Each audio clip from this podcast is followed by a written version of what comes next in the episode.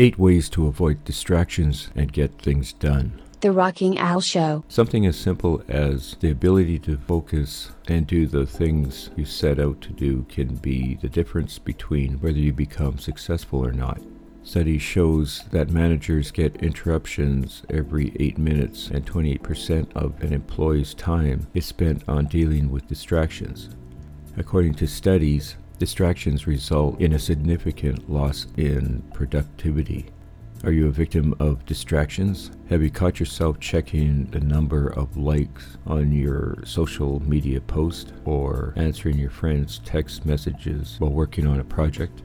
Ah, how about those damn coworkers who love to share their life stories with you each time they walk by your desk? Before you know it, time has flown, and you stare at the stack of unfinished items and feeling hopeless and annoyed. Staying focused requires skill.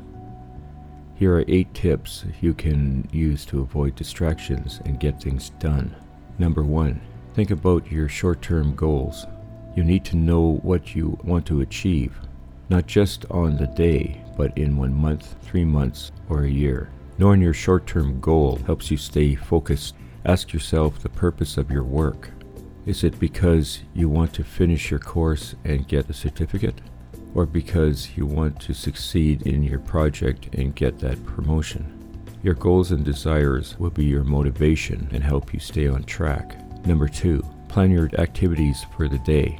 You may be surprised at how many people just go about their day without having a clear picture of what they want to accomplish. You may think that you are just going with the flow, but that is a recipe for disaster. It is essential to set aside 10 minutes in the morning and plan out the activities of that day. I like to do this the night before. A to do list will help keep you on track because it is a visual reminder of what needs to be done in a logical way. While planning your day, be sure to put the tasks that require most attention at your most productive period. Some people are most productive in the morning. For example, my peak time is an hour into my day, usually 9:30 or 10 a.m. Number 3. Create a conducive atmosphere for work.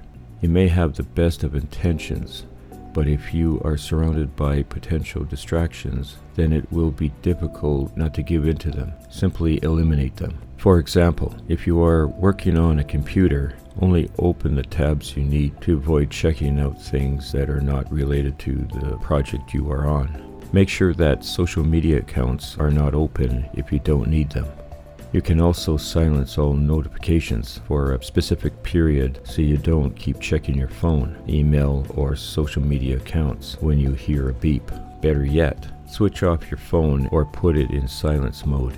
Your TV needs to be off if you are working at home. If you work best in a quiet environment, then avoid being in places where people are chatting or where there's so much going on around you that will take away your focus. How about your workspace?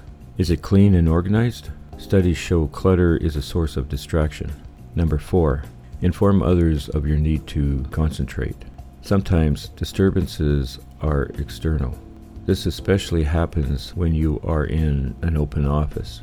If you are seated next to the sales and marketing department, then you may be interrupted by their phone conversations or from those most commonly known as storytellers who tell you everything, including their in laws, neighbors, and the garbage man. Some colleagues also have a habit of asking you to help them with tasks, which is okay if you are able to. However, when you need total concentration, it's vital to tell them no and inform them that you need to focus. Some people prefer to put on headphones to signal their workmates that they don't want interruptions. Some people, like myself, use music to help them stay focused or block off other noises. You can also tell them to email you their requests, and you can check these out when you take a break. This brings up to our next tip. Number five, take breaks in between. It is great to want work on a project in one setting, however, that is not always possible. It is important to take frequent breaks throughout the day. For example, if you reach a point and cannot coordinate your thoughts properly or the computer starts to appear blurry, then it's time for a break. Take a walk, get coffee, or listen to three songs, or do anything that will relieve your brain from too much thinking. After a few minutes, get back to your work and you will realize that you are more productive. When you strain your brain, it will not cooperate. Number six, meditation. Meditation is proven to have many benefits to our physical and mental being. It is easy to do and with no side effects. Take a shorter shower or wake up just five minutes early each morning. That's all you need to sacrifice for a better you.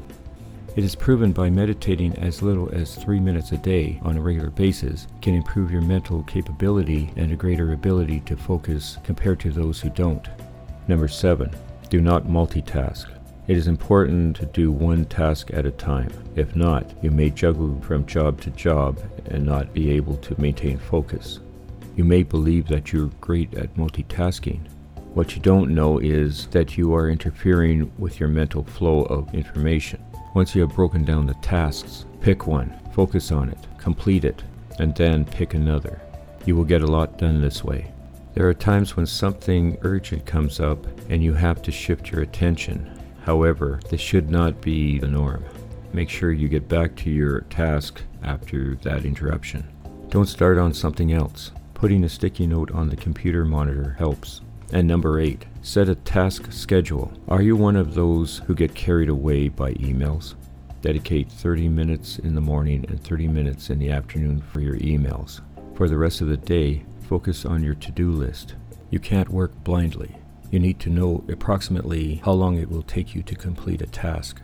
If not, estimate it and aim to finish it in a time frame. This method works well for me. It motivates me. Sometimes good is good enough over to you.